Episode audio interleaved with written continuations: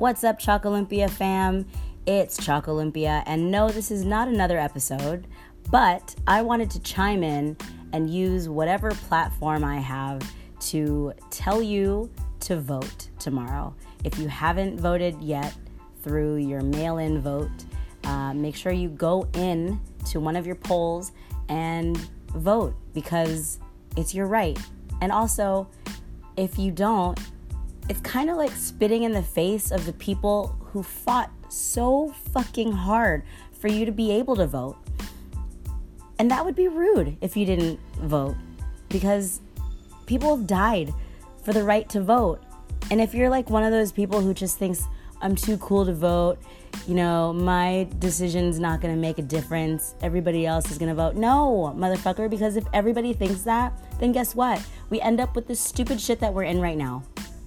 So be an American, have a voice, go vote tomorrow or turn in your ballot and make sure that you contribute because if you're here, you need to contribute, okay?